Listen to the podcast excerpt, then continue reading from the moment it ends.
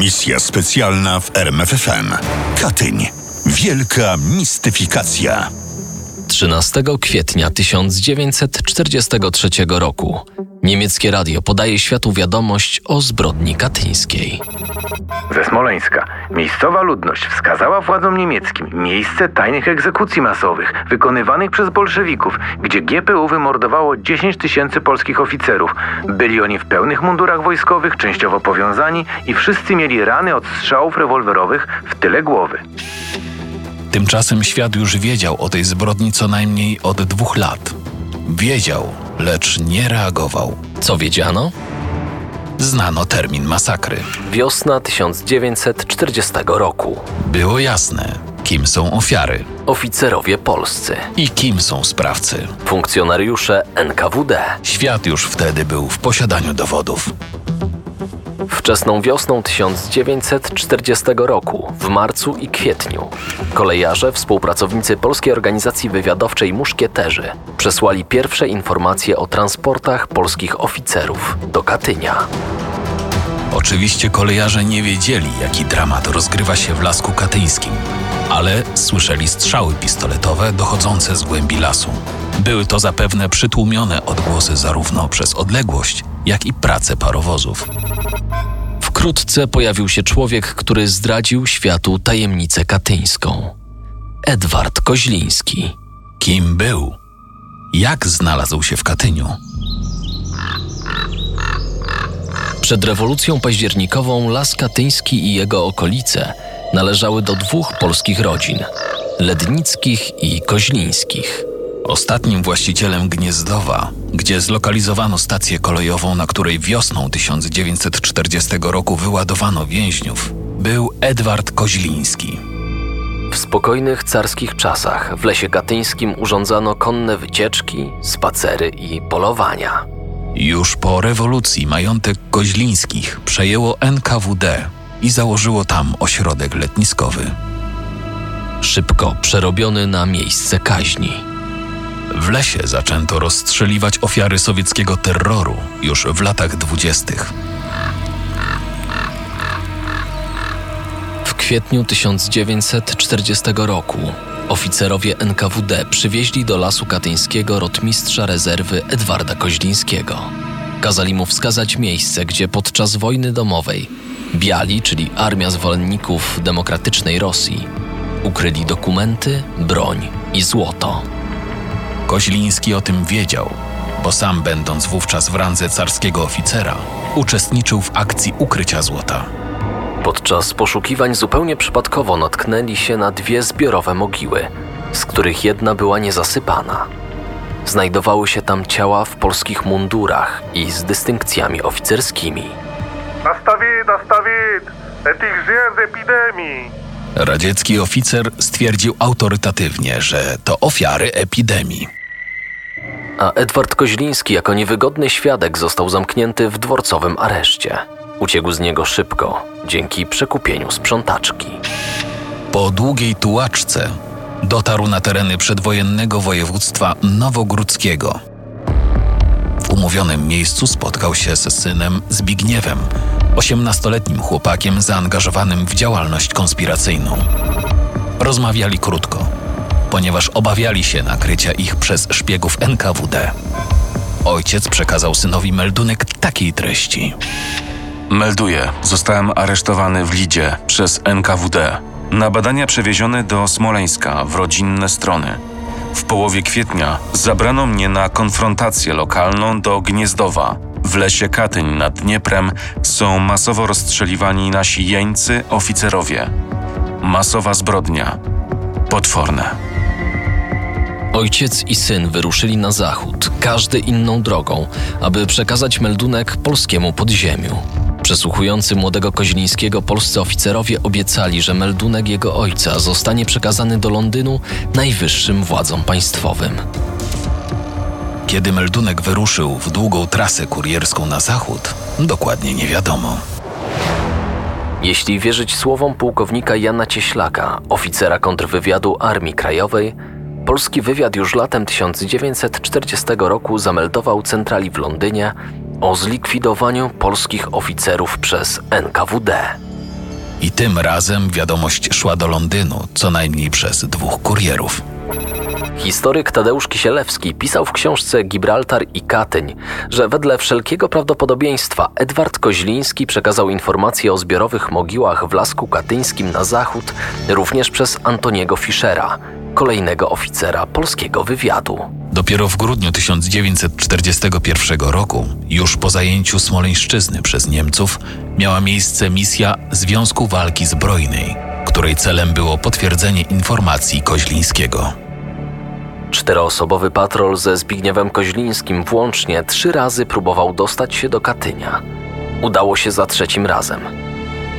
Patrol ZWZ spenetrował las katyński, a także zebrał liczne relacje od miejscowej ludności. Na mogile postawiono krzyż. Mimo starań Stalina, Berii i całego aparatu NKWD zaangażowanego w ukrycie zbrodni przed światem, wiadomości o Katyniu wyciekały powoli, wolnym strumieniem świadków, którzy jednak nie afiszowali się ze swoimi przeżyciami. Ktoś ranny zdołał się wygrzebać spod stosu trupów, a ponieważ dół jeszcze nie był zasypany, wyczołgał się z niego, doszedł do pobliskiego lasu. Kilka tygodni przedzierał się do Grodna, a po dojściu do zdrowia ruszył dalej na zachód. Ktoś inny uciekł z transportu. Jemu się udało. Koledze Jerzemu Kobyłeckiemu już nie. Obiecał jednak, że poinformuje rodzinę. Pewnego dnia zapukał do drzwi mieszkania, którym mieszkała siostra ofiary.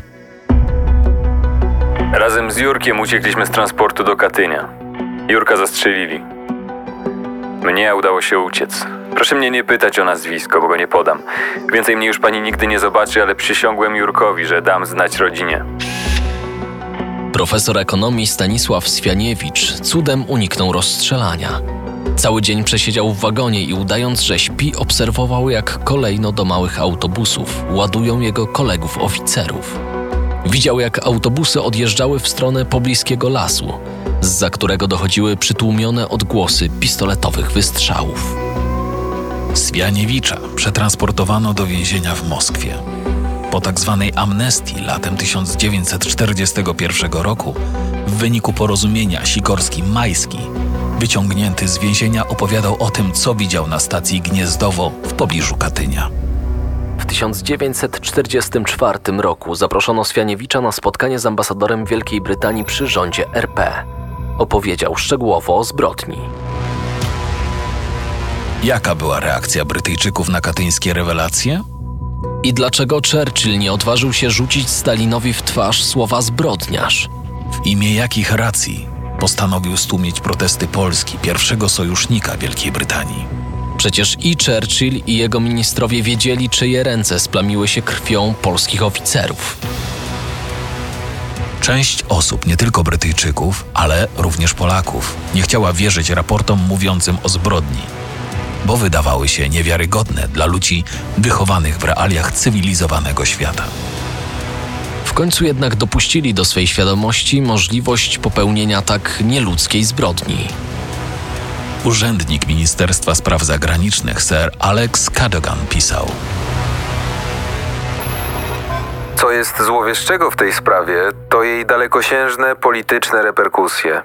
Jeśli wina rosyjska zostanie udowodniona, czy możemy oczekiwać od Polaków pokojowego współżycia z Rosjanami w czasach, które nadejdą? Dalej Cadogan przyznał wprost. Na podstawie świadectw, które mamy, trudno jest uciec przed obwinieniem Rosjan. Rodzi to oczywiście poważne problemy, ale nikt, myślę, nie wskazał na to, że z czystego moralnego punktu widzenia nie są one nowe. Oczywiście nie możemy obecnie nic zrobić w tej sprawie. Tak odpowiedział koledze z ministerstwa, który radził dokonać zadośćuczynienia i potwierdzenia naszej wierności zasadom prawdy, sprawiedliwości i współczucia. Zarzucono temu idealiście, że w polityce kieruje się sercem, nie głową. A głowa radziła całą aferę katyńską wyciszyć. Stawką było 190 dywizji radzieckich dźwigających na sobie ciężar wojny z III Rzeszą.